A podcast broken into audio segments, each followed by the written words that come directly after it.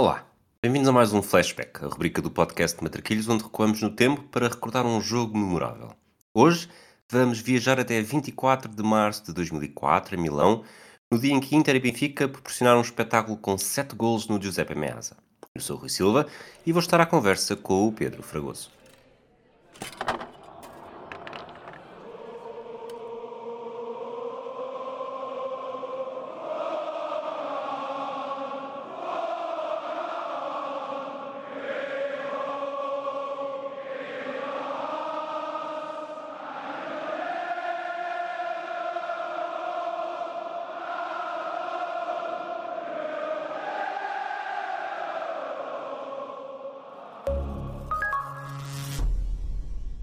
Fragoso.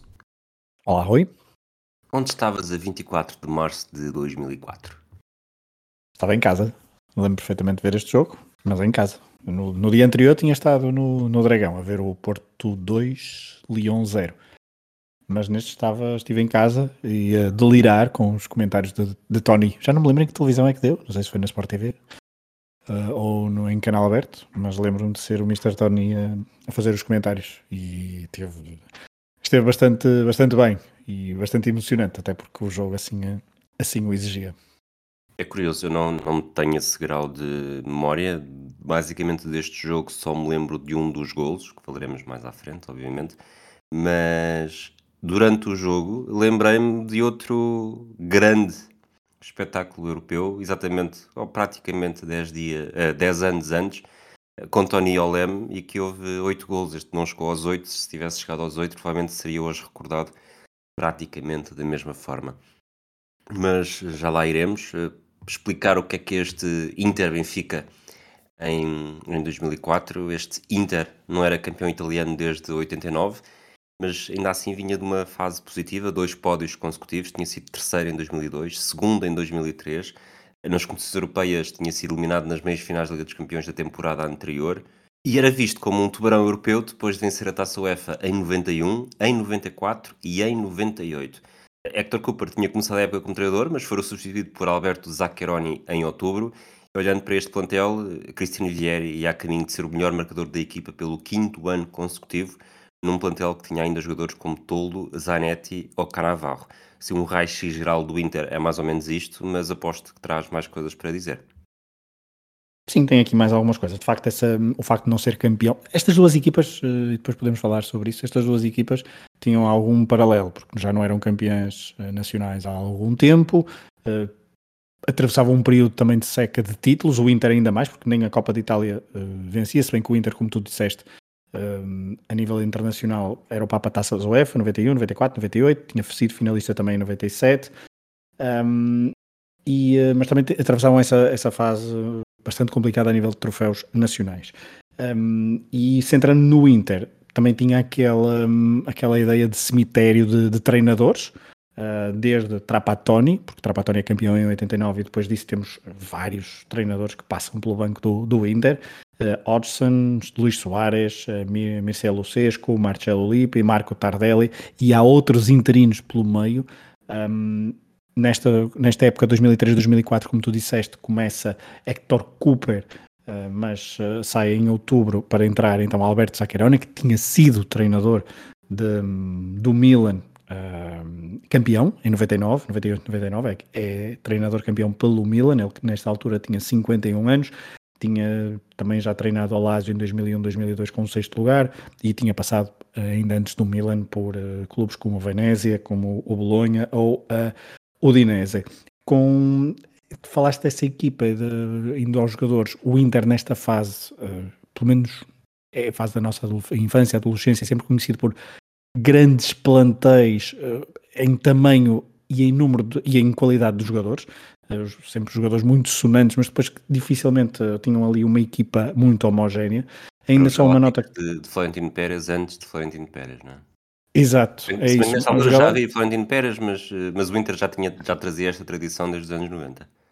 É, é exatamente. E, e, Galácticos sem, sem, grande, sem grande ordem e sem grande critério, enquanto Florentino Pérez pelo menos tinha, tinha um bocadinho mais de critério. Aqui eram Galácticos no banco, Galácticos a titulares, Galácticos fora da, da ficha de jogo, eram, eram demasiados, demasiados craques. Mas ainda antes de só ir aos jogadores, tinha aqui uma nota que era, eh, na altura, Máximo Morato, o presidente do Inter, um, na mudança de treinador de Héctor Cooper para Alberto Saquerone e José Mourinho, na altura ainda no, no Futebol Clube do Porto, eh, foi sempre um, um, um, nome muito, muito sonado, muito, sonado, muito sonante e muito falado para substituir Héctor Cooper já no verão de 2003, pós-vitória do Porto na Taça UEFA, e nesta mudança, nesta saída de Hector Cooper depois de um empate em Bolonha, creio que, não, em Brescia, desculpa, e também vinha de uma derrota com o Milan e um empate em Brescia. Um, indo aos, uh, como sabemos depois, esta, esta, esta relação, ou este flerte amoroso entre Moratti e Mourinho, depois é consumado mais à frente na, na década. Em relação à equipa, na baliza, uh, Toldo é de facto indiscutível na baliza desde 2001.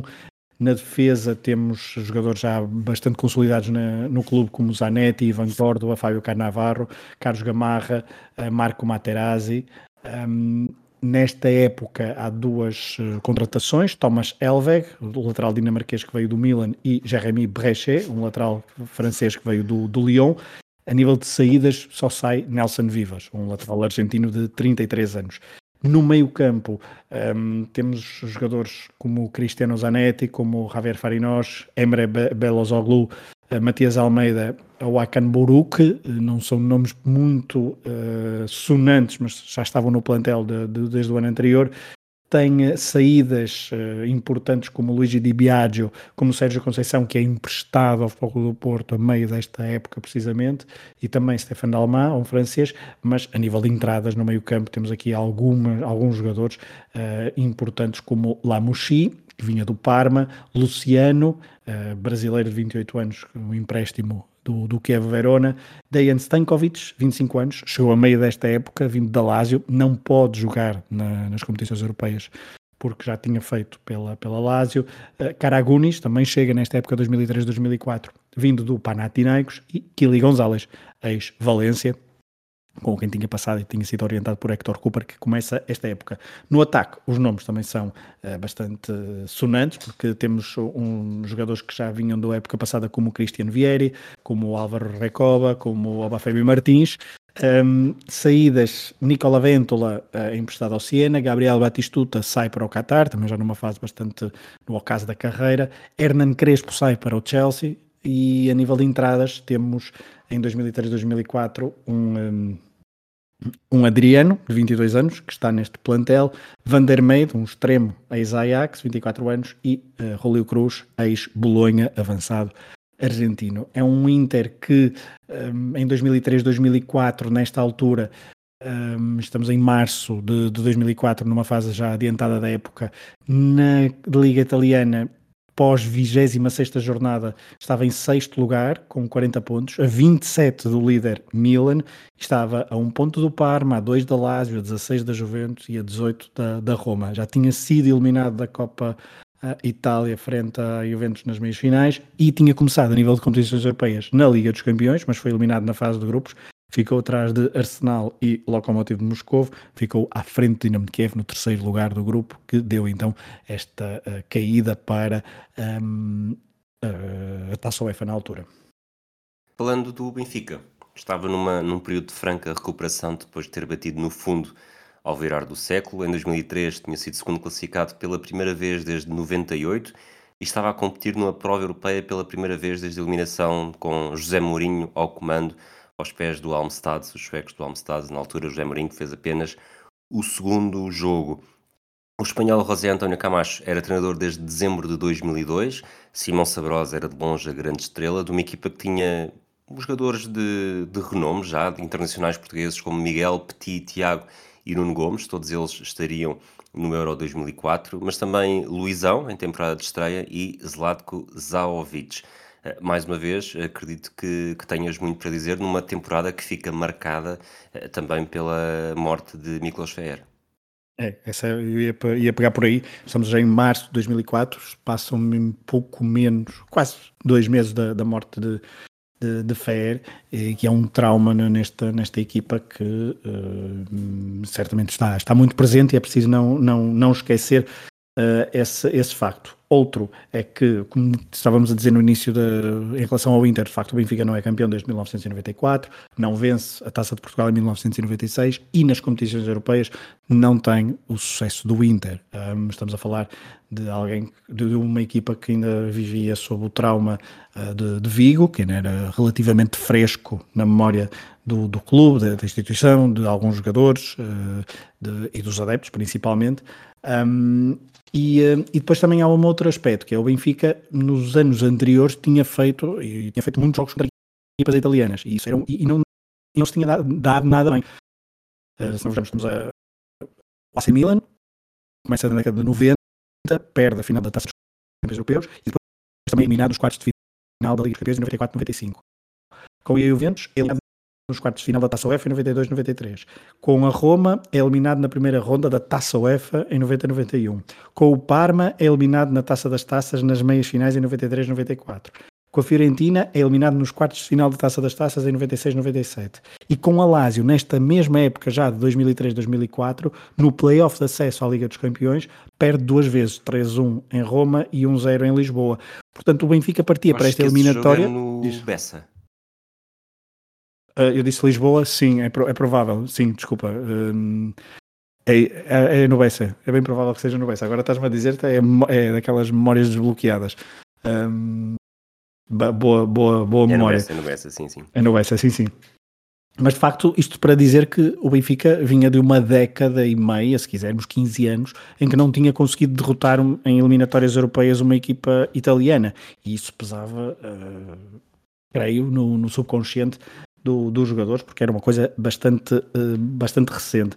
Em relação ao treinador, José António Camacho, uh, 49 anos, estava já na sua segunda época completa na luz, ele que tinha vindo de, da seleção espanhola, tinha estado no Mundial de 2002, uh, eh, tinha sido uma aposta já do, do presidente Luís Felipe Vieira. Em nível de plantel, este Benfica é um plantel bastante estável de, de 2002-2003 para uh, 2003-2004. Na baliza, José Moreira titular indiscutível, Bócio era o guarda-redes suplente. Na defesa, tu já falaste da, da chegada de Luizão, 23 anos, eh, ex-cruzeiro, esta é a primeira época dele. Há outra entrada importante para o Benfica em 2003-2004 para a defesa, que é Fissas, o lateral de 31 anos, lateral esquerdo, ex-Panathinaikos, só que chega em janeiro e não pode jogar na Europa e, portanto, não está presente nesta, nesta eliminatória. Um, a nível de saídas, há a perda de João Manuel Pinto, mas de, depois mantém-se um núcleo Desculpa, duro. É de com... facto uma perda, João é para os últimos minutos, hoje se calhar neste jogo teria dado jeito. Bobby Robson uh, sempre foi muito feliz com ele. Uh, a nível de manutenções, Argel, Armando Sá, Ricardo Rocha, Miguel, Helder Cristóvão, este é o núcleo da, defesa que se mantém.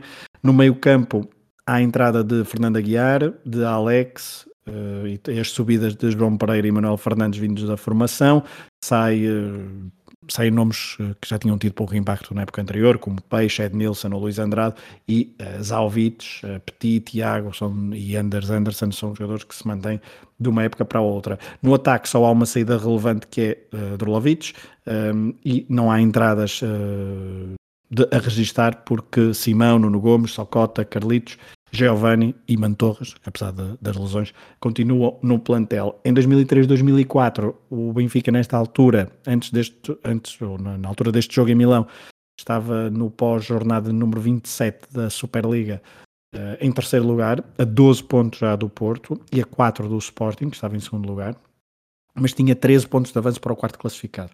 Eh, na taça tinha eliminado o Belenenses nas meias finais, já tinha encontro marcado com o Porto numa final da taça que depois viria a vencer, num dos grandes jogos, acho eu, se calhar o melhor jogo. Grande jogo, o jogo, o jogo tem muitas particularidades.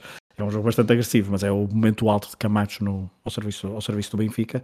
Um, e uh, o ano de 2004, o ano civil de 2004, não estava a ser uh, particularmente mau. 17 jogos, 3 derrotas, 4 empates e 10 vitórias. Na Taça UEFA já tinha eliminado o La Louvière, o Molda, o Rosenborg, sempre eliminatórias bastante apertadas, se quisermos. Uh, isto, este, este jogo com o Inter é a quarta eliminatória, o equivalente aos oitavos de final. Uh, isto tudo, uh, a nível de competições europeias, o Benfica na época tinha começado então no tal play-off da Champions e foi eliminado pela Lazio. Destaque para, para Fer, que marcou o, o La Louvière, acaba por ser ele definir essa eliminatória. Uh, com o Molda, depois há dois duelos com, com noruegueses, o Molda um resultado agregado de 5 a 1. Com o Rosenborg foi o, na Noruega um gol de Nuno Gomes que vale o apuramento já com, pela diferença de golos marcados fora. E da mesma forma, uh, isto num jogo em que Azar Caradas marca, Caradas que viria a assinar uhum. o Benfica na temporada seguinte, na mesma eliminatória, no, do outro lado, o Inter também tinha eliminado o Sochaux uh, graças aos golos fora por culpa de um empate a 2 em França e de 1 a 0 em Itália. De 1 a 0, um empate a 0 em Itália, para não haver confusões. Eh, portanto, tínhamos aqui Inter e Benfica na, na segunda mão destes oitavos de final. Na primeira mão tinha havido um empate a 0 em, no Estádio do Luz, algo muito, muito tipicamente italiano, de, de jogar fora para, para o empate, para depois resolver em casa. E se calhar já fazendo aqui uma análise um bocadinho mais geral que acabou por ser o jogo, tenho ideia que que na altura não tive tanta noção de como este Benfica tinha mais qualidade do que aquilo que se via na altura, talvez por, por jogadores como Miguel e Manuel Fernandes não estavam necessariamente no ponto em que, em que hoje os consideramos. E o Inter, tendo muitas estrelas, apesar de tudo, não pareceu ser um tubarão completo nesta, nesta eliminatória. Sobretudo neste segundo jogo, que foi aquele que, que vimos com mais atenção. Este jogo, tem, este jogo de 2004 tem muitas semelhanças com a eliminatória que, que se vai jogar agora, em 2023, que também é o motivo que estamos a fazer este, este flashback. Um, não só até do ponto de vista tático, uh, já lá iremos explicar, porque são duas equipas que até jogam, ou pelo menos entraram para este jogo num, num sistema tático bastante semelhante ao que as equipas, quer Benfica de Roger Schmidt, quer uh, o Inter de Simone Inzaghi jogam em 2023 mas também nessa, nessa questão em que o Inter tem, neste momento, na minha opinião, o Inter tem o melhor plantel em 2023 da Liga Italiana, a nível de plantel, a nível de profundidade e a nível de individualidades, mas depois não consegue materializar isso em exibições hum, hum, coletivas. E este Inter era um pouco isso. E a eliminatória, por exemplo, contra o Futebol Clube do Porto em 2023 é um, faz, faz lembrar um bocado esta, no sentido em que há um 0-0 eh, em Portugal e o jogo lá poderia ter. Diogo Costa faz uma boa exibição, por exemplo, ou seja, poderia também ter dado um, essa matreirice italiana e que em 2004 se calhar ainda era mais vincada do que, do que agora. Um, segundo isto, olhando para, para a crónica que, que, que Nuno Madureira escreveu na altura para o, para o Mais Futebol do primeiro jogo, ele, ele diz que o Inter foi, durante 90 minutos, uma caricatura levada ao extremo da imagem de marca dos italianos. Aborrecido, cinzento, defensivo, totalmente desligado da vontade de construir alguma coisa, mas ao mesmo tempo compacto, concentrado, ultra rigoroso e sem sombra de pudor pela manifesta alergia à bola. Por outro lado, escreve também uh, o Nuno Madureira que a equipa de Camacho fez provavelmente em especial na primeira parte a exibição mais lúcida e consistente da temporada e talvez este embalo desta boa exibição, digo eu já, da primeira mão na luz, passou para, para a segunda mão uh, em Milão. O jogo de Coreia tem um pormenor. Hum, é, é, só curioso que o primeiro jogo da, o jogo da primeira mão, e eu não me lembro de facto deste jogo da primeira mão, mas é no dia dos atentados de Madrid, 11 de março de 2004. Um, se calhar é por isso que eu não me lembro do, do jogo, porque estaríamos todos mais preocupados com, com outras coisas. Um, e, um, mas a nível de, dos dois jogos, é também bastante diferente a forma como o Inter aborda este, este jogo. Porque na primeira mão, um, as duas equipas tinham uma baixa por castigo, porque quer Cristiano Vieira quer Nuno Gomes tinham sido expulsos uh, nos jogos anteriores. Uh, Nuno Gomes em Trondheim e um, Cristiano Vieira contra o Sochaux, na, na tal eliminatória que falavas. Mas se olharmos para as duas para a equipa do Inter, uh, que jogou na Luz e jogou em Milão são bastante diferentes. Uh, isto também diz da profundidade do plantel do Inter e se calhar a forma como Alberto Zaccheroni na altura estava a gerir as, o facto de estar em várias frentes, porque o, a eliminatória da Copa Itália também tinha sido há pouco tempo, no campeonato lutava por acesso a postos Champions e na Taça UEFA a tentar vencer a competição, até pelos pergaminhos que o Inter tinha na década anterior. Um, ehm, por exemplo, na Luz jogam Thomas Elveg e Fábio Canavarro, que não jogam em, eh, em Milão. Uh, Zanetti e Farinó jogam na luz, não jogam em Milão. No ataque, Recoba é titular, não, não é titular em, em Milão. Só seis jogadores é que repetem a titularidade, ao contrário, no Benfica um, eh, são, são bastante mais. Eu agora tinha aqui a, a nota, mas posso procurar. Exatamente, são uh, nove os jogadores que repetem a titularidade. Só Giovanni e João, Giovanni e Nuno Gomes, Giovanni, desculpa, é titular na Luz e não é titular em, um, em Milão e só Cota é titular na Luz porque Nuno Gomes lá está, está em, tem, tem essa indisponibilidade. Por isso, o Benfica estava, estava numa fase mais consistente porque tinha, não tinha tanta profundidade de plantel. O Inter é aquele típico Inter que não sabe, que não, não, não sabe bem por onde, por onde navegar durante a, durante a época e vai utilizando os jogadores, as, as resmas dos jogadores que tem, consoante o jogo, e isso também tira um bocadinho de identidade à equipa. Só uma nota para não confundir ouvintes. Disseste que Zanetti não joga na luz, aliás, não joga em Milão, é Cristiano Zanetti, porque Javier Zanetti acaba por fazer os dois jogos. Temos aqui o Zanetti menos, menos conhecido da altura e, uhum. e eu diria que cai, cai, mesmo no esquecimento, porque Javier Zanetti acaba, acabou por dominar o Inter durante praticamente ou mais de duas décadas.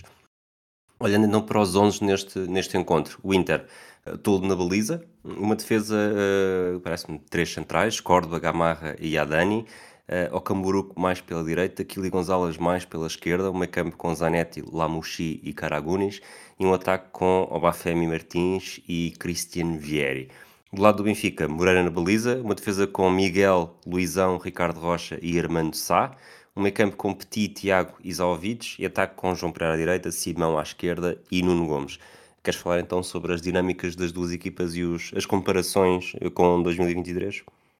Pode ser, porque começando logo pelo Inter, joga num sistema de três, eh, três defesas, apesar destes laterais não serem tão uh, tão laterais, chamamos assim, como aos Inters de 2023, porque quer Kili Gonzalez, quer Ocanburu, que não são o, o, que o Inter tem atualmente, como Dumfries, por exemplo, à, à, direita, mas o Inter de 2023 tem um jogador que existia já em, e é inacreditável. Eu achei que estava sempre a ver o mesmo jogador, que é Vieri e Lukaku são. Eu achava que estava sempre a ver o Lukaku quando o Vieri estava, estava a tocar na bola. Não sei se, se te lembraste de Lukaku ao ver Vieri a jogar, Uh, principalmente porque estamos a falar do Inter e do Inter Benfica, mas tem muitas semelhanças na forma.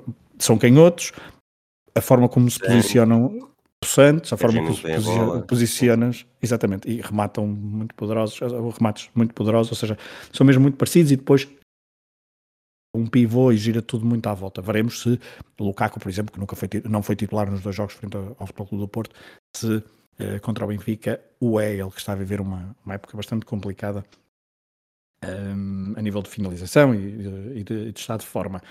Mas tem, mas tem essas, essas preponderâncias e no meio campo, que este ano tem, em 2023, Chanaloglu, que à partida se calhar nem joga, mas é um meio campo também bastante parecido porque não tem nenhum, aqui não tinha assim nenhum trinco, mas também não tinha assim nenhum, não tinha, porque o, o, turco atualmente não joga assim como um número 10 puro e aqui também não havia nenhum número 10 puro. Do lado do Benfica, estamos a é, é, difícil estar a fazer uma avaliação tão, tão pormenorizada para, para 2023, mas é um sistema relativamente parecido, um 4-2-3-1 ou um 4-3-3, dependendo das dinâmicas da equipa, mas um ponta de lança, bastantes uh, jogadores portugueses, quer em 2023, quer também em 2000 em 2004, uh, eh, tem, tem, algumas semelhanças, daí, daí serem duas equipas que, e dois confrontos que se encaixam nessa medida, não, não, não quero fazer grandes comparações para, para além disso mas, eh, mas parece-me que este. Eh, e, durante o jogo depois há uma mudança tática, mas já falaremos, que é importantíssima, acho eu, para o desenrolar da, da partida. Mas acho que podemos ir, podemos ir ao jogo porque esta equipa, estas, as duas equipas estão devidamente apresentadas. Falando do primeiro um, um aspecto mais geral da primeira parte, parece-me que o Benfica está muito melhor que o Inter, não sei se concordas.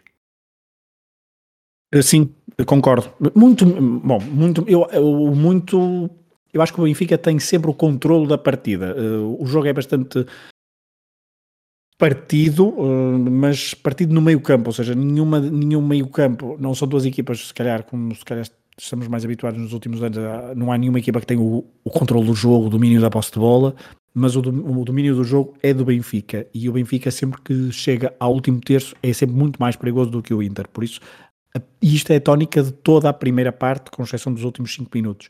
Uh, e o, dos últimos 2, 3 minutos, se quisermos ser um bocadinho até mais rigorosos.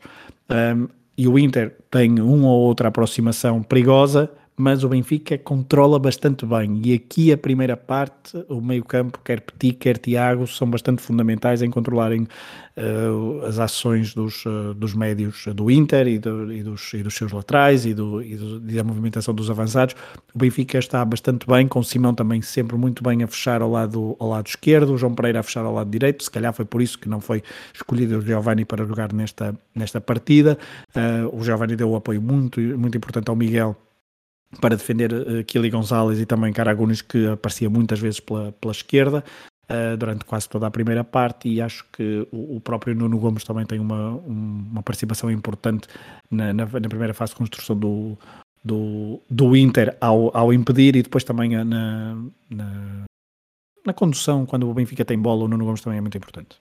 Nuno Gomes que acaba por fazer. Uh quem vê, apenas este, quem vê apenas este, sim, já lá vamos, já lá vamos, escrevi exatamente o mesmo. Mas quem vê apenas este jogo é um. É tudo aquilo que o Nuno Gomes era como jogador, com o bónus de, de achar que era um goleador nato. Eu acho que tenho algumas dificuldades em colocá-lo como um goleador nato, porque é talvez um bocadinho. Eu ia dizer como paleta na seleção, mas paleta na seleção uhum. acabou por ser o melhor marcador também, portanto. Uh, Faltava golo no Nuno Gomes, muito, sobretudo na segunda metade da carreira dele, mas, mas neste jogo ele demonstra ser muito bom a jogar com os apoios, a virar, a criar perigo e também na finalização. Portanto, o Nuno Gomes faz um jogo a roçar a, roçar a perfeição, provavelmente um dos seus melhores jogos. Num Inter que... Estava, desculpa, estava, estava de regresso à Itália, tinha se calhar essa, essa motivação, onde tinha tido uma passagem não muito fulgurante, apesar de ter tido até um, um título, mas uh, não deixa de ser, um, não deixa de ser eh, um regresso à Itália, palcos que conhece e tinha certamente esse gosto especial. Sem dúvida. E depois este, este Inter, eu acho que defende mal, ou está a defender mal neste jogo. O, Péssimo. O Adani acaba por ser o central pelo meio, o Córdoba pela direita, o Gamarra à esquerda, Gamarra uh, que é um excelente jogador, foi um excelente jogador não faz um jogo por aí além e parece-me que também estava um bocadinho longe dos seus, dos seus terrenos uh, preferíveis. Kili Gonzalez, como disseste, não é lateral, o Camburu que não é lateral, e tanto João Pereira à direita, com, lá está, muito novo, adolescente ainda, uh, com muita velocidade, tal como Simão à esquerda, que faz também da velocidade, a fazer da velocidade um dos seus grandes atributos, conseguiram provocar muitas dificuldades com constantes desmarcações nas costas, também com o Nuno Gomes a servi-los muito bem, com os Alvites a aparecer em zonas de finalização e, e, esta definição acaba por, eh, por descrever da melhor forma aqueles que foram os primeiros minutos. Tivemos João Pereira a ganhar espaço e, e a rematar, tivemos Zovic a, a, ser assistido por Nuno Gomes depois do Inter a oferecer muito espaço ali no corredor central Zovic recebe a bola dentro da área, roda sobre si próprio e o remate é que sai mesmo muito, muito, muito torto. Acho que ele não, não olhou com o pé direito e acho que ele nem sequer olhou para a baliza, estava estava um pouco desfasado do que, do que tinha à frente. E depois Miguel também a subir uh, pela lateral, portanto havia, havia, o Benfica estava a conseguir desequilibrar por esta quase incapacidade estranha uh, do Inter a defender, que de facto, olhando para as equipas italianas e olhando para a história de equipas portuguesas a jogar em Itália, uh, o Sporting tinha sido eliminado pelo Milan não muito tempo antes, já falaste todas as eliminações também de Benfica e, e eventualmente também se foca o Porto, que, tirando aquela vitória uh, em Milão em 96-97, não tinha necessariamente grandes recordações, eliminou a Lazio, mas, mas em Itália não foi a, além do empate a zero. Portanto, era um, foi um jogo muito estranho, até nestas definições daquilo que se pensaria à partida do que seria um Inter Benfica. Sim, e tu deixa-me só acrescentar, porque até o Armando Sá faz uma primeira parte bastante boa do ponto de vista ofensivo e defensivo também. Uh, tem, tem, muitas arrancadas e acho que é depois, a partir de, dos 10 minutos o Benfica identifica claramente o lado direito da defesa do Inter como o lado mais frágil, um, até porque o Lamucci no meio campo uh, não, não estava, eu praticamente nem está por ele, um, e, e, não, não consegue fazer um, essa transição de defesa-ataque defesa e, e fazer as, as compensações dos laterais de forma e, do, e dos centrais de forma, de forma correta e o Benfica aproveita aí um, um filão. E, e tem e as jogadas mais perigosas do Benfica são todas são quase todas pelo lado esquerdo depois a partir dos 10 minutos da, da primeira parte e essa identificação foi muito importante e a combinação entre Armando Miguel e Nuno Gomes, eh, Armando e Simão e Nuno Gomes é bastante, é bastante digna de registro. Eu acho que os Alvites faz uma, é, não vou dizer que é o pior jogador do Benfica, mas é, faz uma exibição, depois, é, também é dos primeiros a sair e, e justifica-se, mas está, está, uns furos abaixo uh, dos seus companheiros de ataque, né? já não era os Alvites, sim, um, que naquele, naquele estádio tinha feito um, uma boa exibição ao serviço do Porto em 96 frente ao Milan, uh, mas de facto esta noite pedia-se ali pedia-se um, um, outro, um outro jogador no meio campo e acho que foi essa a, a pecha do Benfica depois no, houve várias claro uh, mas um dos norte depois que falaremos daqui a pouco, mas acho que nesta primeira parte um outro Zalvik uh, o Benfica poderia ter chegado ao intervalo a vencer.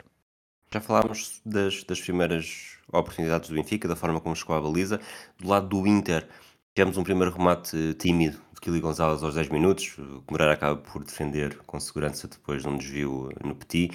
Uh, um remate também de Vieri ao lado aos 20. Um remate que, que sinceramente eu vi este, vi este momento de Vieri e parecia que estava a ver Adriano nos anos seguintes, a forma como pega na bola com o pé esquerdo.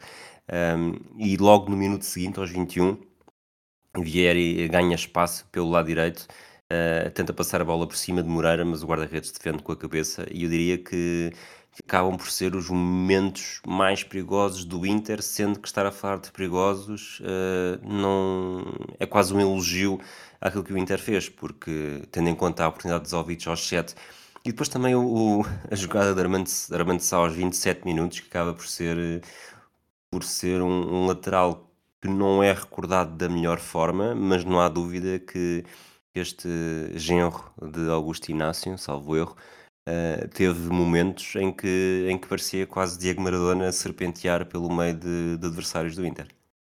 É verdade. Um, não, o Armando Sá, de facto, não tem essa ação pós, eh, pós-carreira, mas eu acho que era um lateral bastante competente para. Um, era um bom suplente uh, para um nível de um Benfica, se quisermos, hoje em dia, uh, e, uh, e, acho que tem, tem bastante. ele que já tinha 28 anos, tinha vindo do, do Braga, não era? Naquele pacote Tiago, Armando Sá. Desculpa? E Ricardo Rocha, sim. Ricardo Rocha, exatamente. Armando, Ricardo Rocha e, e Tiago. Era um bom lateral, fazia os dois, os dois lados, depois ainda vai ao, ao, ao Villarreal, ainda vai ao Leeds United, por exemplo. Mas é um. Cumpre, cumpre bastante e ataca, atacava bem. E aqui de facto combinou muito bem. Falaste desse lance do, do Vieri, é uma, é uma, é uma boa mancha do, do, do Moreira, defende com a cara. Eu acho que é um lance de perigo, ok? Não é um, é, só que é um lance de perigo construído numa bola para a frente, um pouco quase, não é um alívio, mas é uma, uma bola bola em profundidade e o, o, Ricardo Rocha é batido, mas estorva o suficiente o Vieri para depois ele não, não conseguir, ainda por cima estava com o pé direito, não, não conseguir rematar nas melhores condições. E o, e o Moreira sai, sai bastante bem. Mas uh, o, o Obafemi Martins de vez em quando fazia assim uma outra jogada do meio campo, que até consegue sacar um amarelo ao, ao Tiago ali no minuto 20, 21. Um, há um fala-se depois há um lance que é um possível penalti estávamos a falar do Armando Sá uh, sobre o Okan Buruk mas eu acho não, que um penalti para mim é, o é primeiro penalti, de dois penaltis neste jogo que ficaram por marcar este não é tão escandaloso como, como, como o outro, mas, um, mas, mas sim, percebo. Ah, hoje em dia com o VAR era claramente marcado porque há um toque e uh, apesar de eu achar de que, ele, que o toque, ele não cai com o toque, mas é claramente obstruído e, um, e é, e poderia ser, poderia ser assinalado penalti. O, o, seguinte, que vamos falar mais para o fim, é muito escandaloso. Um, a seguir, depois estava uma excelente jogada de, de Simão Sabrosa na esquerda, com um cruzamento, daquela típica jogada de Simão Sabrosa em que tem uma mudança de velocidade e coloca a bola para incrível, a frente. Incrível, um, ele era uma pessoa, é aquela jogada, mas era, estava, estava mesmo no, em ponto rebuçado de forma Uh, e um, ele vai à frente e depois cruza atrasado e o João Pereira remata bastante ao lado. Uh, se há pouco os Alvitos chutou com o pé direito, agora eu creio que o João Pereira chuta com o pé esquerdo, portanto pés trocados. É, pé direito a tentar a trivela, só que a trivela não sai ah, okay, e vai exato. na direção, vai apontar virado. Pois, porque ali pedia-se um remate de pé esquerdo, não é? E ele não remata de pé esquerdo, uh, então tenta, tenta com o direito, exatamente. Um, e o Benfica está a crescer no jogo neste momento. Nota-se claramente que está cada vez mais confortável. O Inter não está a fazer nada e chega ao golo do, do Éder, desculpa, do Nuno Gomes. Exatamente, um, um, é, é, incrível as, as, as, comparações. Não há uma falta sobre o Griezmann uh, instantes antes, porque o lance basicamente, o lance para a repetição uh, nasce em Simão Sabrosa, faz um passo da esquerda para o centro, descobre Nuno Gomes, Nuno Gomes ali no corredor central com a marcação foge da mesma forma, aqui é, é, é exatamente Éder com, com o uh, procura uma zona ainda mais central e remata forte com o pé direito se, se Lloris uh, não conseguiu defender, mas a bola entra direto, aqui a bola ainda vai ao poste e, e, depois quase que cruza a linha até entrar já junto ao outro poste, mas a forma como, como Gomes recebe, a forma como prepara o remate, como remata, mesmo a trajetória da bola, uh, parece, parece incrível. Acho que nunca, obviamente vi este jogo, uh, nunca mais me tinha lembrado deste gol desta forma, mas hoje a ver, metendo um de um lado e o do Éder do outro, é impressionante possível não fazer estas, estas comparações, até porque se quisermos, uns meses depois, Nuno Gomes contra a Espanha, Sim. no estado de Alvalade, o gol não é assim tão diferente. E Nuno Gomes também está na final do, na outra final de europeu que Portugal disputou, mas não deixa de ser aqui um, um belo pronúncio do que aconteceria em Paris 12 anos depois.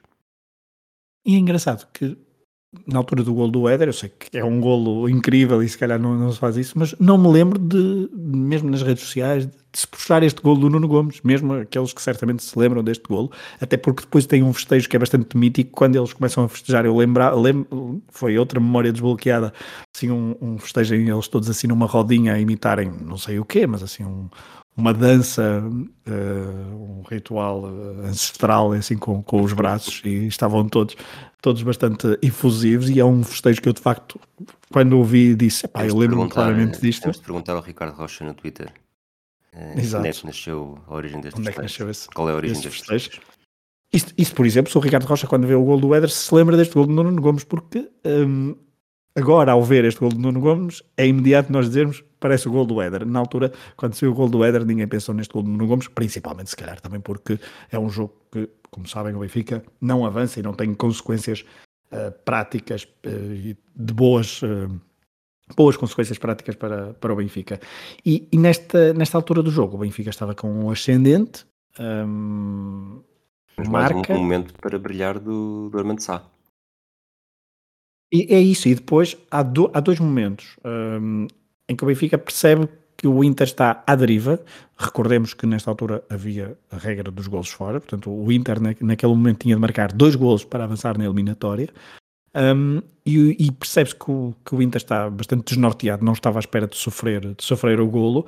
E o, o Benfica uh, tem Logo, logo de imediato, um ótimo contra-ataque do, do, Simão, em que o Nuno Gomes depois não foi leste o suficiente para colocar a bola no João Pereira, que estava sozinho à direita, nem consegue, depois não há remate, nem nada disso. E logo a seguir, ao minuto 38, o Armando Sá pela esquerda, claramente o lado mais fraco do Inter, volto, volto a insistir, portanto, o lado direito da defesa do Inter.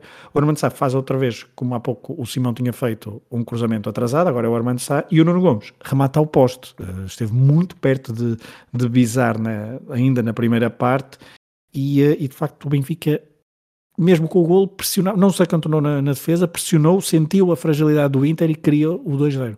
Foi a primeira equipa a estar em vantagem nesta eliminatória, portanto, eh, depois do 0-0 na primeira mão, obviamente, não é? Eh, este 2-0 não seria de todo descabido para aquilo que estava a ser o jogo, mas de alguma forma esta oportunidade de falhada do Nuno Gomes também marca um pouco a transfiguração do jogo, porque a partir daqui eu diria que o Inter consegue estar eh, melhor na partida e começa a ameaçar.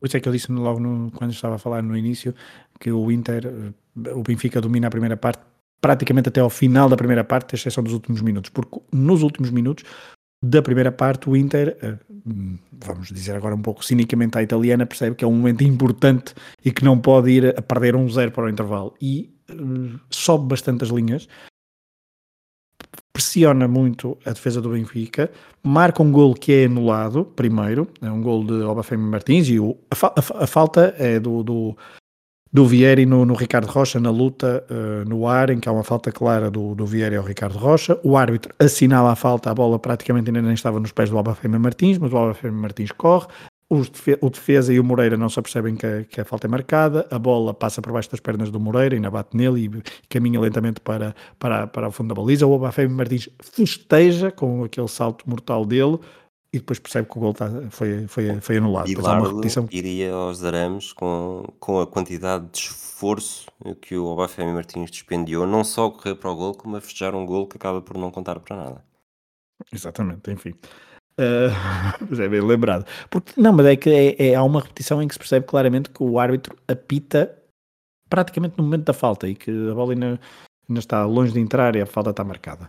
Só que isto era o pronúncio do, do, de algo que viria a acontecer. Isso tu dizias, creio que é deste golo que tu te lembras. Há um golo mítico deste jogo e acho que é este, que é o golo mesmo antes, já pós uh, o minuto 45, portanto, na compensação da primeira parte, em que é a tal jogada icónica do, do Caragunis pela esquerda, depois de receber um passe do Kili Gonzalez. Eu acho que este era o lado mais ofensivo e mais perigoso do Inter, um, o lado esquerdo, porque o Kili Gonzalez, ao Kili Gonzalez juntava-se o Caragunis e aqui foi mesmo isso, foi o Kili Gonzalez, Caragunis e o Caragunis deitou por terra, literalmente, ou pela relva, se quisermos, literalmente, ficou no chão o Petit, o Moreira e o Ricardo Rocha, e depois o golo foi do Obafemi Martins, que voltou a festejar o golo e, e aqui correu imenso para junto do treinador, para junto do, do banco do Inter, deu os saltos mortais, ele só empurrou. Aquele eu marcava, tenho a certeza. Hum, tens a certeza absoluta, Fragoso? Absoluta. Eu não, eu nestas coisas nunca. Bom, não vou, não vou fazer grandes comentários. De facto, é este o gol que eu me lembro. É um gol que surge isto parece uma, uma chapa batida, mas no, no pior momento, portanto, é, é já nos descontos. Eu acho que nem sequer há tempo útil de jogo depois do golo. O, o Caragunis, como tu disseste, deixou Petit na relva com uma primeira simulação, portanto, pé direito, pé direito pela esquerda, ataca o Petit, uh, simula um, uma espécie de cruzamento, depois puxa para, puxa para a linha e Moreira, eu acho que Moreira não devia ter saído daquela forma também, acho que não é, não é uma iniciativa mais feliz do Moreira. Moreira e Ricardo Rocha são comidos da mesma forma e depois uh, aparece ali quase Luizão ao primeiro poste a tentar uh, travar esse travar o remate, mas o Caragunis muito inteligente dá só um toque para o lado e depois uh, Obafemi Fragoso Martins encosta, faz o empate e, e lança o Benfica ainda em vantagem eliminatória mas lança uma segunda parte que seria muito mais problemática para o Benfica e, e, a força anémica, como só viu num dos episódios mais recentes, extremamente desagradável, acaba por, eh, por estar por ir toda para o lado do Inter, porque para o Benfica, mesmo estando em vantagem eliminatória, eh, sente-se que houve ali um coelho a fugir por entre as mãos. Claramente. E a entrada do, do o jogo, parte, revela um pouco a toada de como terminou a primeira parte. Apesar do Inter aqui não ter, nos primeiros minutos, feito grande coisa. Há um remate do, do Caragunis, há um cartão amarelo ao João Pereira, quer dizer, não há, não há, mas o Benfica está um bocadinho mais acantonado, não é um Benfica tão positivo como fez durante a maioria da, do tempo da primeira parte. O Inter está mais pressionante, mas ainda não estava uh, a assustar o, o Benfica. E não sei se podemos ir já para a substituição que muda o jogo ou se queres, dizer alguma coisa antes. Podes avançar. Há a substituição que muda o jogo, hum, que é ao minuto 59 o, o Zaccheroni resolve, resolve tirar o Akan Buruk, eh, que estava a fazer um jogo agora, desculpa, eu disse podes avançar e agora vou, vou interromper-te. O início da segunda parte uh, acaba por ser bastante morno, tendo em conta como foi o final da Sim. primeira e o que viria a acontecer depois desta substituição. Pois, porque depois da substituição, nos 18, 17, 18, 19 minutos, temos um festival de golos, não é? Temos 5 golos. Uh, e, uh, e, neste período, parece que não sei se estavam a estudar o Inter. O Benfica não estava, não esteve tão, não entrou bem, mas também não. O Inter também não pressionou muito, estava um bocadinho mais subido no terreno, mas também não sabia muito bem com o que é que havia de fazer. Mas esta substituição, de facto, é, é uma substituição um pouco mágica que é sai o Acanburuco e entra o Álvaro Recoba, o uruguaio. Um, e a primeira, não sei se é a primeira vez que toca na bola, eu creio que sim, só o. Eu diria que sim, mas toca uh, assim. lá está, nós vimos sem isto... com uma má qualidade do, do vídeo, não é? Sim. E eu não tenho a certeza, mas parece-me que se não é o primeiro toque, é o segundo toque. mas o Recoba, passado um minuto de estar em campo, uh, faz um golaço. E esse, só que esse golo, mais importante do que esse golo para mim, uh, obviamente que o golo psicologicamente bateu no Benfica, mas esta, esta alteração, esta substituição implicou uma mudança tática. Porquê? Porque o Inter passou a jogar com uma linha de 4, com o Córdoba claramente à direita, uma dupla de centrais uh, com o Gamarra e com o Adani, e à esquerda o Zanetti passou do meio campo, o Zanetti faz três posições claras ao longo desta partida, o Zanetti que estava a jogar a me, uh, no, no médio passou para a defesa esquerda. E esta linha de 4 fez com que depois no meio campo o Lamouchi o Caragunis, o Recoba Alex, uh, se posicionassem de forma diferente.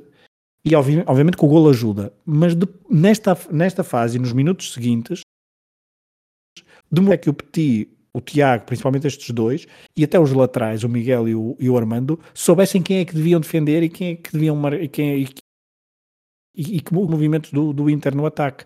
E esta de facto é uma substituição que altera o rumo do jogo Obviamente que o golo ajuda imenso, mas taticamente foi uma substituição que o Benfica não conseguiu uh, anular. Este, esta entrada do Recoba fez-me pensar também numa outra coisa. Portanto, nesta altura tínhamos Obafemi Martins e, e Recoba na mesma equipa. E é, eu acho que seria difícil termos. O Inter acaba por espelhar muito bem o que é que era o futebol nesta altura também. Estamos num período. Uh, esta é a temporada dos invencíveis do Arsenal o Arsenal que, que, se destacava muito, o Arsenal de Wenger, com, com jogadores muito rápidos na frente de ataque, também a, a própria França, que dominou 98 e 2000, acaba por, por se fazer vingar destas, destas características. Já falámos do Benfica, também tinha jogadores como Simão, que faziam da velocidade, obviamente não era só isso, mas que faziam da velocidade uma grande, uma grande arma.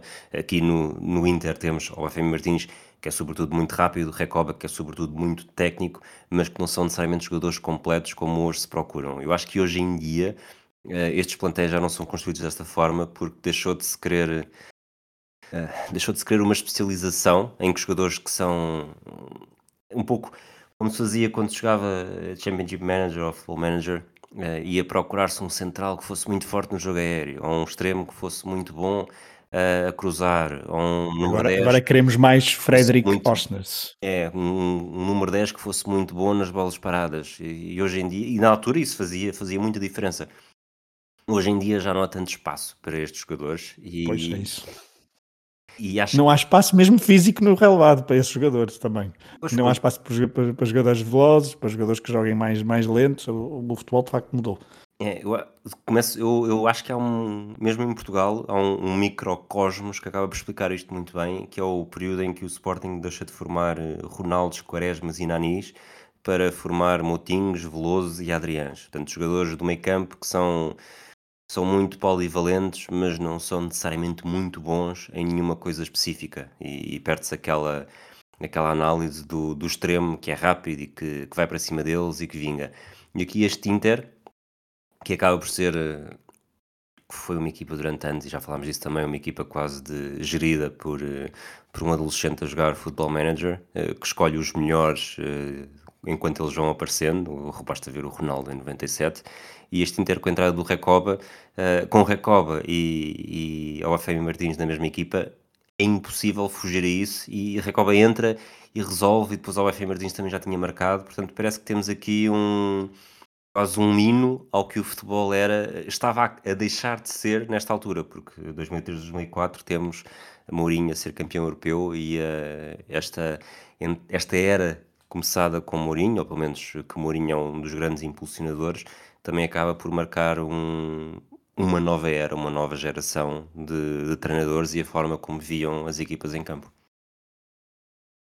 Concordo plenamente, subscrevo e só acrescento o, a descrição do golo, porque o golo é um remate cruzado. O Recoba está um bocadinho descaído para fora da área, está um bocadinho descaído para a esquerda e remata cruzado, a bola vai entrar junto ao poste. A bola vai rasteira, vai junto ao poste esquerdo do, do Moreira, que não tem uh, defesa possível. E, um, e este golo coloca pela primeira vez o Inter em vantagem na eliminatória e isso, lá está, abalou psicologicamente o Benfica e engrandeceu, quer dizer, os jogadores do Inter ficaram mesmo, e o estádio, que não estava cheio, longe disso, um, ouvia-se, aliás, muitas vezes os adeptos do Benfica ao longo da, ao longo da partida, os adeptos, os adeptos visitantes que estavam atrás da, da baliza, imediatamente atrás, não é como agora que vão para, para o quarto anel, estavam ainda estavam junto à baliza, uh, os adeptos visitantes, e, e, o, e o estádio também percebeu um bocado isso, os adeptos. Aqui os adeptos do Inter empurraram um bocadinho a equipa e a equipa foi, foi para a frente, e, até porque aqui começa a montanha russa do, dos gols e acho que podemos ir já para o próximo, não é? É porque a jogada de destaque seguinte a este 2-1 do Inter é o 3-1 do Inter, uma saída rápida para o ataque, portanto Benfica a tentar reagir sem grande arte nem engenho e o Inter a ser italiano, eh, apesar de ser eh, Obafemi Martins um nigeriano a lançar a Recoba na direita, um uruguaio, eh, depois sim há um, há um passe muito bom de, de Recoba para Vieri, Vieri com uma, uma recepção orientada com o peito, em que ele está basicamente de lado para a baliza mas assim que na fração de segundo imediatamente anterior à bola tocar no peito, ele desvia o peito para, para a frente. Miguel é completamente apanhado na curva, eu acho que. Mas é anjinho. É anjinho, é muito anjinho, era o que ia dizer. Não é só mérito de Vieri, também é um bocadinho falta de jeito de, de, Miguel. Miguel, que nesta altura ainda não era o lateral direito titular da seleção, só, isso só chega durante o europeu. Havia uma grande guerra, Paulo Ferreira-Miguel. Nesta altura lembro-me de o meu primo defendia os méritos de Miguel, eu achava que Paulo Ferreira lhe dava 15-0, uh, eh, ou 15-0, porque 15-0 é uma expressão que até soa mal, mas, mas depois durante o. É porque ele é da linha, não é? o Paulo Ferreira? Sim. Sim, sim. E Miguel da Amadora, não é? Portanto, bom. Exato. E, e depois, lá está, Miguel fica no chão a assistir, uh, Vieira ali com a bola a saltitar as, uh, o sonho de qualquer criança que começa a jogar futebol e para Vieri, Mas é um estouro. É, Vieri que já era um avançado uh, brilhante há muitos anos, uh, para ele foi, foi um bombom uh, com Moreira na frente e Moreira só não... Se, se, se lhe tivesse acertado na cabeça como no lance da primeira, da primeira, da primeira parte... Teríamos Bócio a entrar em vez de, de Manuel Fernandes.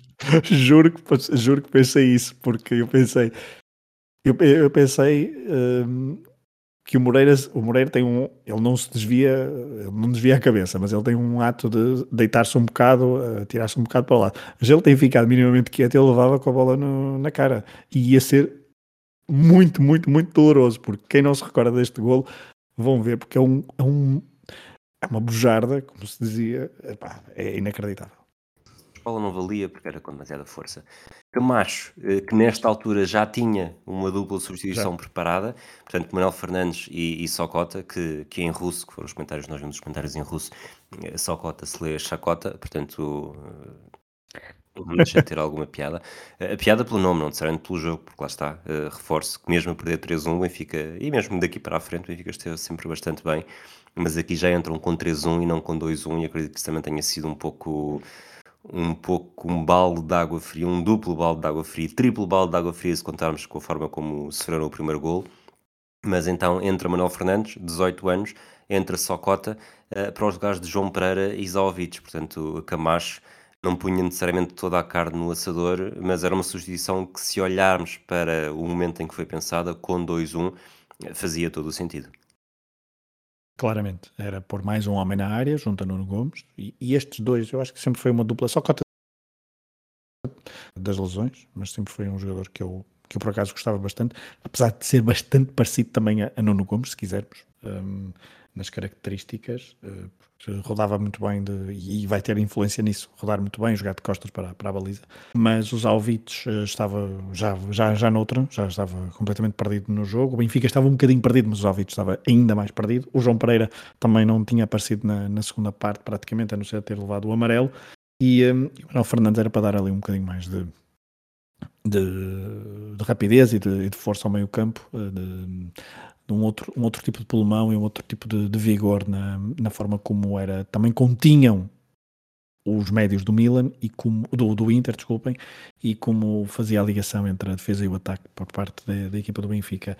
Um, e, uh, e logo a seguir, isto foi um festival de golos, uh, o Benfica tem um, um, uma tónica importante porque, e, e com consequência direta da, da, entrada, porque o Socota tem uma participação bastante importante neste, neste golo, uh, o golo do, do Nuno Gomes, um, o bis de Nuno Gomes, é uma, uma jogada de, de, Simão pela esquerda, outra jogada de, pela esquerda, um, em que cruza bastante à vontade, o Córdoba deu bastante espaço ao, ao Simão para cruzar, e o Socota, como ataca ao primeiro posto, levou os dois centrais, o Gamarra e o Adani foram com ele, e o Nuno Gomes no segundo posto ficou claramente sozinho, e foi muito importante esta entrada do Socota e o movimento do Socota, porque o Socota faz o movimento, nem ele, nem os dois centrais tocam na bola, e o Nuno Gomes depois só tem de empurrar, quase que falha, Uh, podia ter feito de outra forma. Há um momento, lembro-me perfeitamente de, de, de, ver o gol na altura e de pensar que poderia ter feito de outra forma e quase que falhava. E aqui, ao rever o, o jogo, o toldo, vou dizer quase defende, mas o Nuno Gomes se calhar tinha condições para, para colocar a bola com maior tranquilidade no fundo da baliza, mas a bola entrou, não interessa, é isso que é importante.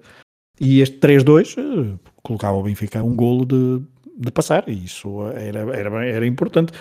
O Benfica começou a sonhar, só que do outro lado há, havia a tal tripla de ataque Vieira e Recoba Martins que estava endiabrada recuando só um bocadinho, portanto, bis de Nuno Gomes, uh, recuando ainda um bocadinho mais para o primeiro gol, tentei aqui uma, uma flash interview uh, com delay a Nuno Gomes, fui perguntar ao Nuno Madureira se ele alguma vez tinha perguntado ao Nuno Gomes uh, se, se, se, tinha lembrado do próprio gol ao ver o gol do Éder, uh, não, nunca perguntou, mas confirma que, que o gol do Nuno Gomes é mesmo o irmão mais velho do Éder, talvez um pouco menos trapalhão, acrescentou.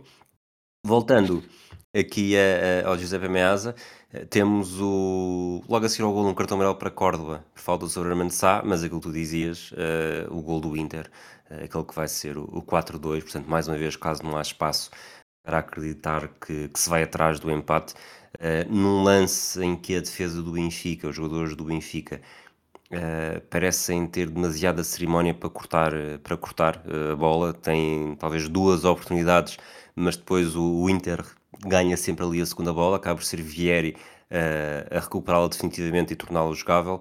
Lança Recoba na esquerda, que talvez mais ou menos do mesmo sítio onde, onde hum, tinha feito o primeiro gol, só que aqui em vez de rematar já dentro da área, oferece o gol ao BFM Martins, que sem Moreira à frente só precisa de encostar e o nigeriano faz o bis 4-2 e com menos de 20 minutos para jogar parece, e, e friso o parece, que o Benfica perde a palavra neste jogo.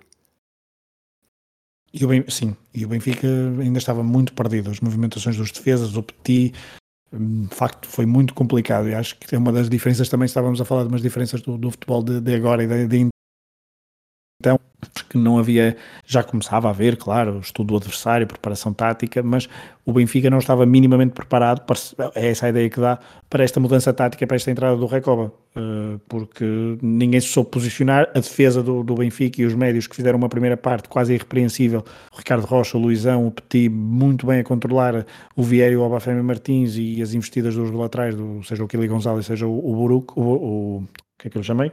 O Can Buruc, é isso, não é? E, Desta vez não falhaste. E, uh, desta vez não falhei. Uh, e, uh, mas esta segunda parte hum, borra a pintura da, da defesa do, do, Benfica porque não, não souberam controlar durante estes 15, 20 minutos as novas movimentações e isso foi a pecha do, do Benfica na, na, nesta segunda parte e, e, depois tem aquele azar de, de fazer o 3-2 e de levar minutos, 3, 4 minutos a seguir o, o, o 4-2 e é no fria, um, apesar de ainda haver esperança, porque isto pelo meio há, há uma, há uma substituição, não é? é eu acho que desta vez o, o Zaccheroni acaba por, uh, por não querer voltar a correr uh, o risco e Riscos. com a vantagem Exato. por dois lança o Berreche para o lugar do Caragunis, portanto um jogador de características mais defensivas, a ver se, lá está, tentar transmitir aquele ADN italiano, uh, tirando um grego, lançando um francês, faz todo o sentido, mas, mas dando uma instrução clara de que, ok, está a ser um carrossel bonito, mas, mas temos de acabar em cima do cavalinho quando, quando a música acabar. É, o, o Brecha entra para o Brecha entra para lateral esquerdo, o Zanetti agora passa para médio direito, à frente do Córdoba, mantém-se a linha de 4, mas passa essa mensagem agressiva, claro, só que ao passado poucos minutos, ou poucos instantes, eh, o, o, o Tiago marca o golo, marca o 4-3, eh, ainda estamos ali no 78 e é uma e o Benfica ainda tem muito tempo para chegar e o golo é uma excelente combinação, combinação de Socota, outra vez Socota e agora aqui com participação direta, outra vez não, não, to, não toca na bola mas aqui faz a, faz a paradinha, faz, funciona como pivô no futsal e, e dá a bola para o Tiago, a um, um dois clássico. O Tiago, um remate muito bom fora da área. O Tiago, de facto, estava a fazer uma segunda parte um pouco apagada, mas aqui aparece a dar um pouco de esperança ao golo, ao apuramento do Benfica. Uh, e, um, e ressalta, ressalvar claramente a, a boa assistência do, do Socota. Depois, portanto, faltam 15 minutos já com, com descontos para o jogo terminar. Temos amarelos para Armansá, temos amarelos para Recoba e provavelmente aos 81 minutos, por volta desse, por volta desse momento horário, uh, faltou eventualmente um vermelho para Toldo, o tal segundo penalti que falámos aqui há pouco, que o jogo também teria. Eh, teria ficado por marcar porque o árbitro Alain Sarr, um francês, não, decidiu não, não assinalar nada depois de Socota ter sido dirigido pela perna de Toldo. É um lance que eu nós aqui nos, nos quando fazemos os flashbacks e outros e outro tipo de rubricas que andamos a ver jogos antigos, eu até desculparia o árbitro não ter marcado isto nos anos 80, no início dos anos 80, mas em 2004 é, in, é indesculpável. Primeiro é indesculpável o Toldo fazer aquilo, porque o Toldo está na pequena área e eu, que por acaso nesta altura treinava, era federado e era guarda-redes, tinha aquelas instruções de levantar um bocadinho o joelho, mas era levantar um bocadinho o joelho para proteger, mas ele, não, ele começa por levantar o joelho e depois estica a perna, qual Bruce Lee ou, ou outro Karate a Karate Kid para atingir o Socota claramente. Isto já com a bola nas mãos, mas é um ato propositado e a penalti claríssimo. É, é inacreditável como é que nem o assistente nem o árbitro vem. E os, e os protestos do, dos jogadores do Benfica também não são muito veementes, do que me pareceu. Um, não sei se viram ou não viram, porque ali há um pouco molho dos jogadores, mas o, o Socota, Socota também não viu, só sentiu. O Socota sentiu, exatamente, porque uh, é claramente pontapiado, é um pênalti, é claríssimo como é que, como é que o pênalti não é marcado. E é um, um ato do, do toldo, um guarda-redes com aquela experiência. Foi toldado pela fúria? Uh, foi, foi toldado, pela, foi toldado pelo, pelo ritmo louco a que o jogo estava, estava a decorrer, porque foram 5 golos em 16, 17 minutos. Curiosamente, depois o jogo morre, morre um bocadinho. Temos um, morre, morre. um remate do Kili Gonzalez, o Camacho esgota as subdivisões com Giovanni entrar para o Gato Petit, portanto, mais uma vez aqui um, uma sugestão claramente ofensiva. No, no Inter, Zaccaroni, no minuto seguinte, o Matias Almeida entra para o lugar do Obafemi Martins, uma sugestão claramente defensiva, e, e, o Inter eh, congela o jogo e congela a eliminatória. Ainda assim, nos minutos finais, eh, já acho que são os dois dentro dos descontos, eh, Socota tem ali dois pequenos ameaços que não dão nada mas que não seria de todo descabido se pelo menos uma delas pudesse, pudesse acabar com o gol do Benfica, que seria o segundo 4-4 numa década, lá está, e, e, mais uma, um apuramento histórico caso tivesse acontecido. E merecido. Uh, acho que era merecido. Apesar deste, deste, daqueles bons minutos do Inter, eu acho que o Benfica este, este Benfica, este Benfica em concreto, 2003-2004, que é um Benfica que hum, Primeiro tinha um equipamento que eu gostava bastante. Fiquei esta nota. Não sei porque achava este design da Adidas. Diz, diz? Sem dúvida, sem dúvida. Também, também gostei muito. Aliás, dei por mim a olhar para o jogo e a pensar uh, se somos capazes de encontrar este equipamento por um preço razoável. Pois, porque o equipamento, o design era bastante, era bastante bonito. Então, comparado com o seguinte, que é no, do ano em que são campeões, em que eu já não gostava nada, com aquele pormenor branco da, da gola, e eu até gosto de golas nos equipamentos, mas bom, não nos vamos desviar da conversa. Mas este Benfica 2003-2004 era o Benfica, é o Benfica de Camacho, é, é um Benfica muito, muito interessante. Obviamente que uma pessoa tem de colocar, é só uma questão de gestão de expectativas e tem a ver com, com os anos anteriores do Benfica, mas este Benfica uh, merecia ter, ter avançado esta eliminatória e da Prica como chegou a ameaçar, seja através do penalti não, não assinalado, seja através de uma dessas ameaças do, do Socota. Falaste da defesa do Moreira, de facto, é uma, uma ótima defesa Alex, só para, só para sublinhar essa, essa, essa, essa defesa do, do Moreira. Mas este Benfica 2003-2004, o, o, o Camacho sai, no, mas ganha a taça de Portugal e até há declarações quando durante o verão. Nesta altura, o Camacho tem, é muito importante no Benfica, não só pelo livre a Camacho, que depois até é imitado e não é. E o Camacho depois diz que não, é, não foi ele nada que inventou, mas há rivais Uh, temos declarações, por exemplo, de Pinto da Costa no final da, da época, em que fica muito em que diz: Fico contente que Camacho não fique no Benfica. Mal ele sabia que uh, primeiro ia contratar um, um italiano de, de, qualidade duvidosa, e segundo, que o italiano de qualidade nada duvidosa viria parar a, ao Luz para ser campeão. Isso e é curioso porque eu é acho, é interessante. É, e acho que no dia em que o, o Trapotoni é anunciado, eu acho que é mesmo no dia a, capa do recorde desse, desse dia é Zaccaroni no Benfica. Portanto, claramente havia aqui um, uma ligação italiana e Zaccaroni lá está, que está neste jogo. Eh, presumo que tenhamos encerrado o, o encontro. Eh, estamos a gravar, são 20 e 17 de 6 de Abril. Aqui pela janela também já está a começar a escurecer. Já podemos ver as estrelas? Podemos ver as estrelas, sim. Uma estrela vai para Caragunis. Ah, de uma estrela, três estrelas, desculpa. Eu tava, é um, dois, três. É. Sim, três estrelas Caragunis. Faz um eh, grande pelo jogo, golo, pelo golo, uh, mas faz um excelente jogo até, até sair. Uh, e é aquela formiga atómica que nós depois tivemos a sorte de ver em Portugal. Uh, primeiro nos relevados portugueses ao serviço da Grécia, mas depois ao serviço do, do Benfica. Este jogo também tem essa particularidade, seja o reencontro de Gamarra com, com o Benfica e depois também estar a jogar Uh, o Caraguris que duas épocas mais tarde, porque ele só vem em 2005, não é? Não é na época logo seguinte, é na, em 2005, 2006 que vem para, para o Benfica. Um, e faz um excelente jogo. A jogada do golo bastaria quase para, para ter direito a estar aqui nas estrelas, mas acho que o, um, uh, eh, faz também um bom, um bom jogo, faz assistência para o, para o, para o segundo golo do, do Inter e, uh, e é sempre uma, uma, uma, uma exibição bastante constante naquele meio campo italiano. Estou curioso para ver eh, que jogador do Inter é que vais deixar de fora. Uh, quatro estrelas, presumo, vou aqui apostar em Nuno Gomes.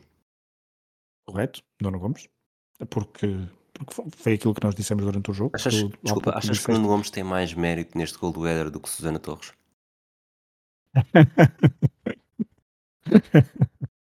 uh, não, não, sim, claramente. Sei, só para responder, não, não, não tem piada, não tem piada, fica, fica essa punchline. Mas um, Nuno Gomes faz um excelente jogo, uh, tu disseste que roçava praticamente a perfeição e tem, faz dois golos, o primeiro golo é incrível, mas tem muito importante nos apoios, na forma como o Benfica se movimenta ofensivamente, merece claramente as quatro estrelas. Uh, e não, estou, não está aqui apenas porque eu costumo dar um, estrelas ao, às duas equipas, o Nuno Gomes está aqui por direito próprio uh, e inclusivamente à frente do, do Caragones. Depois, olhando para as equipas, os jogadores que não, aposto que não vão, não vão ter as 5 estrelas, Uh, acho que Armando Sá faz um bom jogo, obviamente não merece estar na, nas estrelas. Uh, Simão não faz um mau jogo. Vieri uhum. surpreendeu-me porque eu já não lembrava quão bom ele conseguiria ser. Mas eu acho que pelo uhum. efeito que tem no encontro, vais dar as 5 estrelas ao Recoba. Exatamente. É, é o. É o é, primeiro porque faz um, um golo e, e uma assistência, ou duas, agora já me perdi. Sim. E, um, no jogo. Eh, e acho que esse efeito e a forma como baralhou, claro que podemos dizer, ah, mas é mérito do treinador. Ok, não, mas é a entrada dele, a forma como ele se movimenta eh, e é como marca aquele gol, que é um golaço, acho que merece as 5 estrelas eh, só por isso.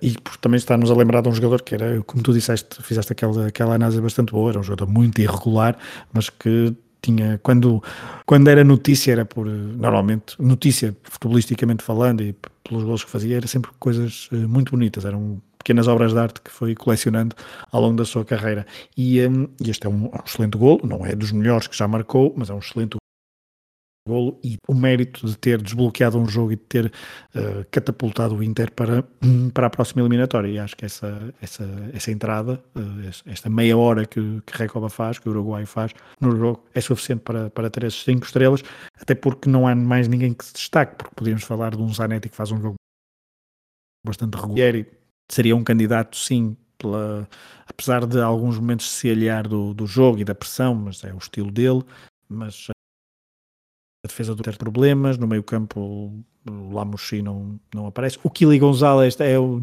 é dos melhorzinhos, uh, se quisermos, e um, a nível de exibição nesta, nesta partida, e portanto acho que tinha, tinha de ir para, para, para a Recoba. Falaste do. Portanto, Recoba deu o apuramento ao Inter, avançamos já para o que se passou depois. O Benfica eliminado eh, consegue o segundo lugar no campeonato, um pouco ao, ao sprint, eh, graças a uma vitória no primeiro derby no novo estádio de Alvalade, um gol de Giovanni que acaba por marcar uh, a invasão dos adeptos do Sporting do Relvado com José Eduardo Petencourt a tentar, na altura ainda não presidente, a tentar conter a entrada. Um, vence a Taça de Portugal, como tu disseste, enquanto o Inter uh, segue para os quartos de final, uh, defronta o Marselha, Marselha que vence a primeira mão no Velodrome com um gol de Drogba, uh, Lucílio Batista era o árbitro, e na segunda mão com Kim Milton Nielsen uh, volta como árbitro, volta a vencer o, o Marselha, um gol 1-0, um gol de Meriem aos 74 minutos, Portanto, o Inter acaba por cair sem grande brilho depois deste 4-3, que acaba por ser o melhor jogo, ou o jogo mais memorável, eh, não só do Inter, mas também do Benfica nestas competições europeias. Sim, o Inter tem o mérito de, pelo menos, a consolação de cair frente ao futuro vencedor da competição, porque depois o. o... Ah, não, não é? Não, não, finalista, não, não perde, perde, perde, frente ao finalista vencido frente ao Valência. Perdeu contra quem perdeu, que é das piores coisas que pode acontecer. Exato, é isso. Uh, numa final em Gotemburgo, salvo erro. Certo, uh, com Colina como árbitro. Uhum, exato. Um, e, e, e, é isso, e acho que o Benfica, as bases do, apesar do ano, do ano seguinte ser campeão e de ser um ano bastante atípico no que diz a respeito à, à Liga Portuguesa, estas bases que Camacho deixou foram importantes ao longo das duas temporadas, uh, tanto que a presença e a, o trabalho de Camacho no, no, Benfica foi, foi tão impactante nesta, nestas duas épocas que mais tarde viria a ser novamente chamado com muito menor êxito, mas eh, foi, ganhou o estatuto dentro, dentro do Benfica e no futebol português por causa de, deste, deste trabalho. Esteve perto de uma eliminatória épica, eh, eliminatória europeia, mas pelo menos tem a consolação e acho que foi merecido ter vencido a Taça de Portugal no, no Jamor frente ao, ao Futebol do Porto, que depois até viria a sagrar-se uh, dias depois, campeão europeu. Nós fizemos muito aqui os traços de ligação entre Benfica e Inter nos anos que antecederam esta eliminatória. Uh, nos anos seguintes também há muitas comparações. O Benfica lá está, foi campeão em 2005 contra a Patoni. O Inter, dentro de campo, é campeão pela primeira vez, quebrou o jejum em 2006-2007, já com Ibrahimovic uh, a fazer de Vieri mas, mas olhando hoje para o Palmarés, eh, também já tem o título de 2005-2006, que foi tirado à Juventus no âmbito do, na sequência do escândalo, o Calciopoli. Eh, portanto, são duas equipas que, que estavam aqui no, no virar dos meados da década a caminho de, de algo melhor, apesar de, lá está, o, o Inter depois foi campeão em 2008, 2009, 2010 e em 2010 vence também a Taça de Itália e a Liga dos Campeões, o Benfica, a recuperação do Benfica verdadeira, só se dá mesmo a partir de 2010, porque entre depois do título de 2005 foi sempre terceiro classificado, uh, exceto 2007-2008 que foi quarto atrás do, do Vitória Sport Clube. Portanto, foi um, foi um título inesperado, que o próprio Vieira, Luís Filipe Vieira, disse que, que não estava à espera de ser campeão tão cedo e de facto ainda passou ali um pouco as passas do Algarve. Uh, e, e, teve de esperar mais um bocadinho enquanto o Inter partiu mais rapidamente para, para a glória, não só interna, doméstica, como também internacional. Certo, e fica apenas uma última nota, porque na altura acho que não falamos logo no início, mas este foi, este foi o terceiro jogo, este em 2004, entre, oficial entre Benfica e Inter. O primeiro tinha sido em 75, não é? A final de, de San Siro. Uma final que hum, há um Football of Fame, um episódio de Football of Fame em que fala-se bastante de, deste jogo e desse período do Benfica. Um Nesta altura, em 2004. Com, com o Germano, o Germano tinha sido central do Atlético, uh, a guarda-redes, porque há uma lesão no guarda-redes do Benfica e tem de ir, ainda não viu substituições, portanto vai um central para a baliza, faz os últimos minutos. Exato. E, um, e nesta altura, em 2004, estamos a falar de um Benfica que tinha duas taças dos campeões europeus, comparado com o Inter, que só tinha uma. Nesta altura, eh, em 2023, o Inter já conseguiu igualar o Benfica e agora, em 2023, um, veremos, porque ambas as equipas têm aqui uma oportunidade muito interessante, uh, tendo em conta o sorteio, de chegar a uma final, ambas, uh, algo que não acontece tanto para estas duas equipas, seja Benfica, seja Inter, um, e por isso veremos se, se uma delas até consegue uh, desempatar neste pequeno campeonato particular entre Benfica e Inter no que diz respeito a vitórias em Taças dos Campeões Europeus ou Ligas dos Campeões. Qual é o teu palpite para esta eliminatória? O meu palpite, eu estou muito confiante na vitória do Benfica, na, na, passagem do Benfica. É. Pelo que vi do, pelo que vi do Inter, pelo que vejo do Inter, principalmente pelo que vejo do Benfica, estou bastante confiante. Eu acho que, que sim, acho que estamos a caminho do Benfica-Nápoles na... Já, isso aí eu discordo, porque eu acho que vai ser Benfica-Milan na meia-final. Eu, eu ando a dizer isto desde o sorteio e aquele 4-0, já estamos a gravar depois do 4-0 do Milan em Nápoles, tirou-me um bocadinho as certezas, porque eu acho que o Nápoles a seguir, ok, já percebeu mais ou menos como é que se trava o Milan, esperemos, não é? Mas, mas eu por acaso sempre, por causa da, da, da, tradição, do peso nestas coisas, nas competições europeias há, há, uma, há um peso diferente. E o Nápoles, apesar de ser muito melhor equipa este ano do que o Milan, confrontos a duas mãos entre equipas do mesmo país são sempre uh, negócios à parte. Um, e o Milan tem mais peso europeu, apesar de estamos a falar de uma equipa que completamente rejuvenescida que não tem nada a ver com outros Milans. Mas eu mesmo assim ponho um bocadinho, não sei porquê, hum, no confronto vejo mais o, o Milan a, a, superar o Nápoles, apesar de eu até querer que não seja isso que, que aconteça. Estamos, estamos aqui para ver. Uh, se for um Benfica Nápoles nas meias finais, não temos assim grandes jogos para, para recordar, talvez 2007, 2000, Benfica, 2009, com, com o Léo a fazer birra para Kike Flores, um, salvo erro, um 3-2 em Nápoles e um 2-0 no Estádio da Luz. Acho que o Nuno Gomes também marca nesse jogo. Agora estou, estou na dúvida. Mas, mas vamos esperar o que, é que as eliminatórias nos trazem. Também temos o Sporting na, na, Liga Europa. Acho que, também, pelo que eu percebi recentemente, também estás com grandes expectativas. Jogos entre Juventus e Sporting só me lembro ali para épocas depois da venda do Paulo Souza. Um jogo em Turim decidido pelo Felipe Ramos. Uh, não merece necessariamente um Football of Fame, mas quem sabe se o Sporting seguir em frente. Um flashback. Um flashback, sim. Football of Fame menos ainda. Portanto, não merece um Football of Fame, não merece um flashback. e, e, vamos ver o que é que as eliminatórias nos dão. Eu acho que esta Liga dos Campeões vai ter. Uh, vamos ter muita coisa histórica.